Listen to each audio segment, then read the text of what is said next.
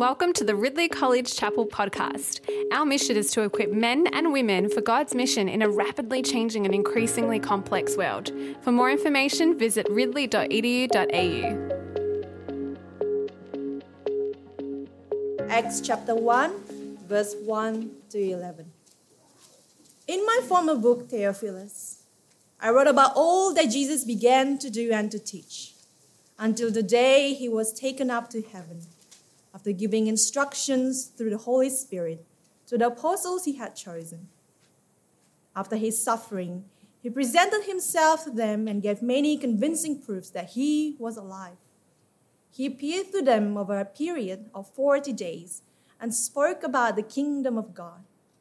On one occasion, while he was eating with them, he gave them this command Do not leave Jerusalem but wait for the gift my Father promised, which you have heard me speak about.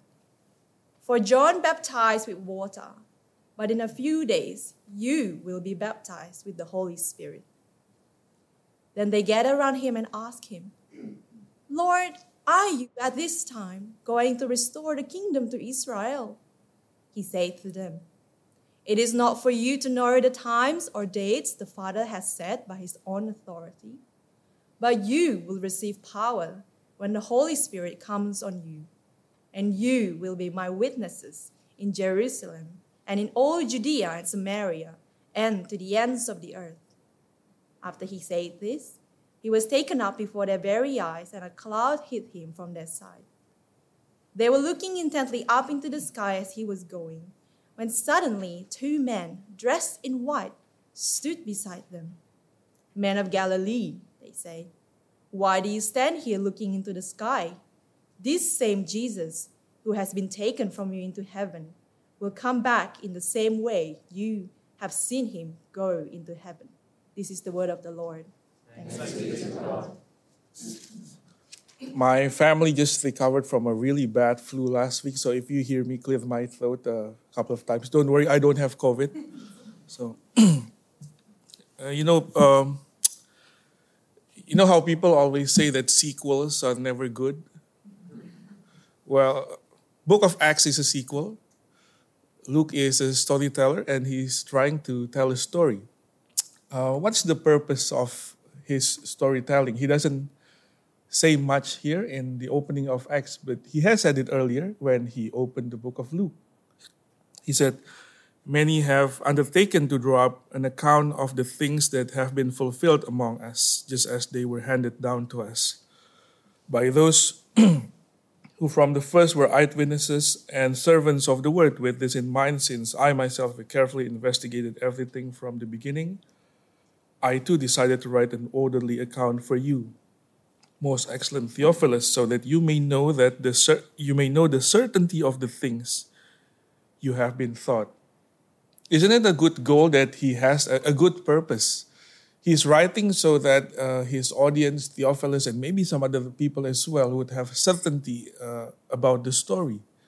Wouldn't you like that to, to hear the story, to read something in the news, and to have certainty about it, and not be you know concerned whether this is skewed to the left or to the right that much? I'm trying to go to Taiwan, and whenever I tell this to people, uh, roughly four out of ten would ask, "Are you not concerned about the regional security with uh, Taiwan and China?" With and well, I'm I'm always attentive, so I always Google after that, just to show that I care, and and I, I always get a bit concerned. But then uh, I also hear uh, conflicting stories, and people say oh, it's okay, it's been going on like this for years, or it's going to be war soon, and we just don't don't know what, what story to tell.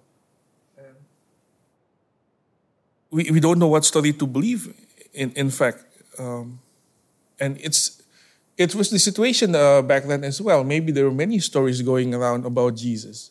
Maybe there were different versions, and and uh, we need uh, they needed trustworthy accounts, and that's why the gospel authors wrote the gospel, including Luke so that people could have certainty about Jesus and his story. And you know, it's even worse for us these days. So many stories going around. I think in my next slides from these uh, beautiful and trustworthy sources. you know, I uh, I, I remember spending 20 minutes on Facebook browsing, and at the end of it, I had this strong conviction that apparently all my life I've been doing things wrong. I've been peeling uh, the apples wrong. I've been chopping the onions wrong. it's, it's just so so much condemnation. There's actually a book written about it, the things that you've done wrong all your life, just because of so many posts about it on Facebook. But the media, you know, is is not only interested in telling us what is true or what is false. They're also uh, really strongly interested in telling us what is right and what is wrong. Um, every day, Netflix is preaching to us it's defining for us what is love, what is life, what is marriage, what is healthy relationship. Actually, it doesn't have to be healthy. That's why you'd be crazy to go into a committed relationship. We hate marriage, except for same-sex marriage, and, and all that. and people every day, uh, the media, Hollywood, Netflix, um, the things we find on YouTube, uh, the videos, trying to define us. What is purpose? What is existence? What is meaning? What is salvation? Even and so we need a trustworthy account. We need a story. Uh, Alister McGrath, in his book, Narrative Apologetics, it's quite a horrible reading for me. I managed to finish it. He said, We are called to out narrate the dominant stories that shape our culture. We do have many stories. By exposing their weaknesses or showing how they are enfolded by our own, or how they are eclipsed by a more luminous and a more compelling story. Can you guess what story it is? That's the gospel, isn't it? It's probably an understatement to say that we live in a world of competing narratives.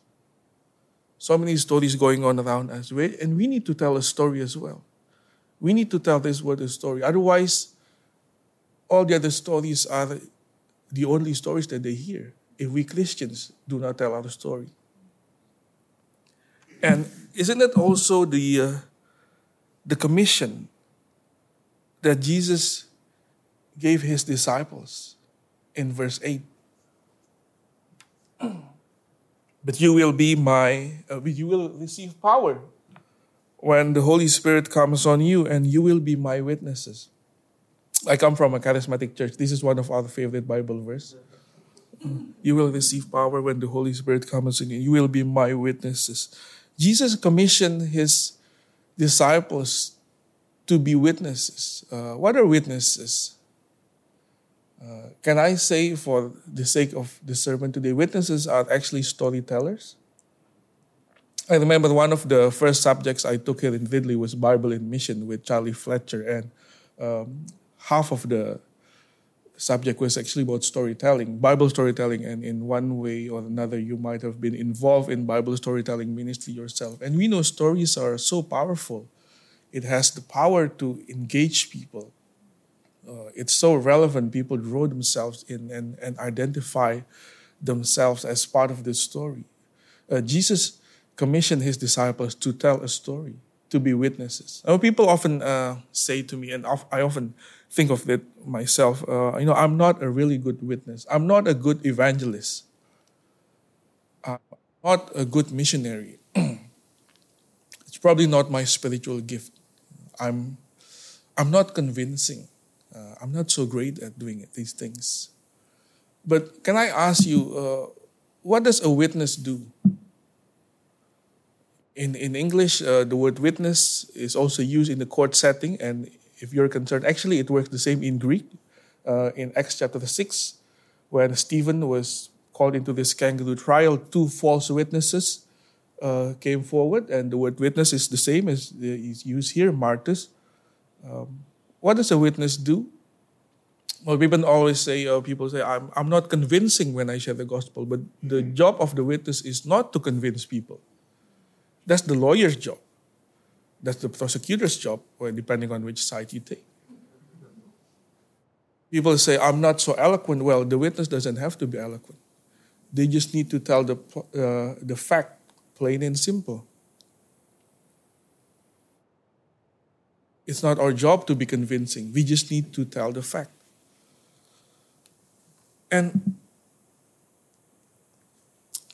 that's the that's probably the problem there because not many of us, uh, I mean, not here, but not many people would be, would be qualified as witnesses then.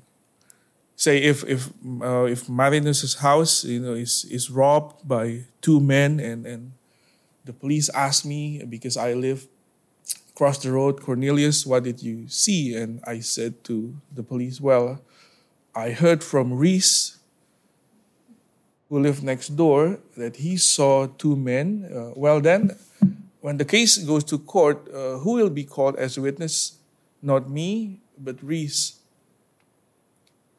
and I think that's often the issue. We, we don't have a story to tell. Churches and maybe even some Bible schools, we are so good at producing people who know so much about Jesus, but we don't know Jesus. And we don't have a story to tell because we're not witnesses, we're just reporters, salespeople. Well, we, we cannot be witnesses in the same sense of these people because we, we're not eyewitnesses. We haven't met Jesus. But we can experience the transforming power of the gospel, its life changing impact on us, not just know about it, study about it, because we know there's so many atheist theologians out there Ridley is not to produce these kind of people, of course. We are to prepare people into ministry and mission. People who experience the power of the gospel so we can witness it firsthand and tell other people about it. Jesus is good, Jesus is powerful, He is awesome. Not because I read about it or my pastor preached about it or my professor taught me that, but because the life that I'm living now is a life in Christ and it is it is awesome that uh, you know you will receive power when, when the Holy Spirit comes on you, and you will be my witnesses. The the prerequisite to witnessing, again, is to be transformed by the power of the Holy Spirit. The the, the receiving that power is not just uh, a sense of enablement, so that when we preach the gospel, we can have a bit of miracles here and there. We can have some convincing power, but if you don't experience the power of the Holy Spirit, the promise, the beginning of the fulfillment of the promise of salvation, the Spirit given to us, because when preached, Paul, uh, Peter in, in Acts chapter 2, he, he is saying that the fulfillment of salvation is that you receive the Holy Spirit. The promised Holy Spirit in, in Jeremiah, in Ezekiel. The, the mark, uh, the down payment of your salvation. If you have, if we don't have that, we don't have a story to tell, because we don't have salvation. So we receive the Spirit, we are saved. And only then we can be witnesses. so it's not just, the Holy Spirit doesn't just uh, enable our witnessing, He is the, the content of our witnessing. Because we have the Spirit, we have the salvation, we have the promise. And that is something that we can tell the world, and we should be telling the world. Paul says, I want to know Christ, yes, to, to know the power of his resurrection and participation in his suffering, becoming like him in his death. For him, knowing Christ is, is not just about you knowing about Christ, but really being transformed, being changed into the likeness of Christ. And that's how we have a story to tell. And we are commissioned uh, to tell a story so many narratives competing out there again. Uh, the next generation, our children, our congregation, whenever they open the internet, they turn on Netflix, they watch movies. These things are preaching to them. So we have a work to do to out narrate the world, to tell them the story of the gospel.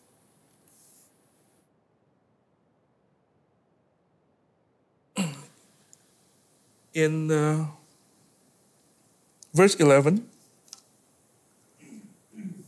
the angel asked, well, told really the people, because Jesus ascended before their eyes, they were looking into heaven, probably confused what to make of it, and maybe thinking what has happened the past three and a half years leading to now, and what are we going to do now that he's gone? Uh, I don't know what's on their mind, but they were just staring into the clouds, and uh, angels had to ask the men of Galilee, They said, Why do you stand here looking into the sky? I, I quite like how Tim Keller interprets the situation. He says, The two angels had to give them a gentle rebuke. Snap out of it, man. They were saying, He left and he's coming back. But until then, there is work to do. So get a move on. And it's quite a good reminder for all of us here as well, isn't it? We have work to do.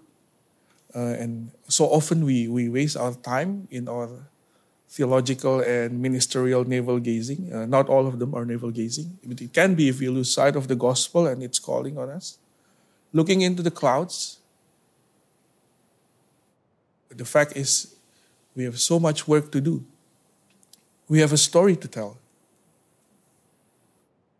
Uh, last year, uh, when I uh, shared in uh, Global Mission Week Chapel as well, I was asked the question uh, Do you have a, an advice do you want to share with uh, people preparing to go to mission? And I gave my answer. I don't know what I said, I don't remember. It wasn't a really good answer. Uh, I'm a slow thinker, so the question remained with me for days. And then I came up with a brilliant answer, which is I thought, oh, it's too late. But now I'm here again, so it's not too late. I've been given a second chance. You know, here's the thing. Let me let me tell you uh, in my preparation for mission, uh, the best advice that was ever given to me is this uh, preach the gospel now. Because if you're not doing it now, what makes you think that you will do it later in the field? And uh, that's my brilliant piece of advice, which, uh, which I heard from someone and I'm passing on to you. In, in our uh, preparation, my dear Ridley family, into ministry and mission as we are in this place, uh, preach the gospel now. Because if we're not doing it now, what makes us think we will do it later out there after we graduate? What changed? You have a story to tell, right? We have, we have a narrative, we have a beautiful narrative to tell, a story about Jesus. Get to move on, basically, that's what the angels were saying. And man, did they move? The, the apostles, they move. The Holy Spirit moved, as we can see from the rest of the book. The story goes, the story continues. And even until now, we are the continuation of that story as we share the same mandate. You will receive the Holy Spirit, you will receive power when the Spirit comes on you. And then you will be my witnesses in Jerusalem, in Judea, Samaria, to the ends of the earth. Some of us here are preparing for ministry or mission. As we live the transforming power of the gospel ministered to us by the Holy Spirit, we have a beautiful story to tell. So, get to move on. Get to move on. The world is busy telling the stories. We have to tell our story too.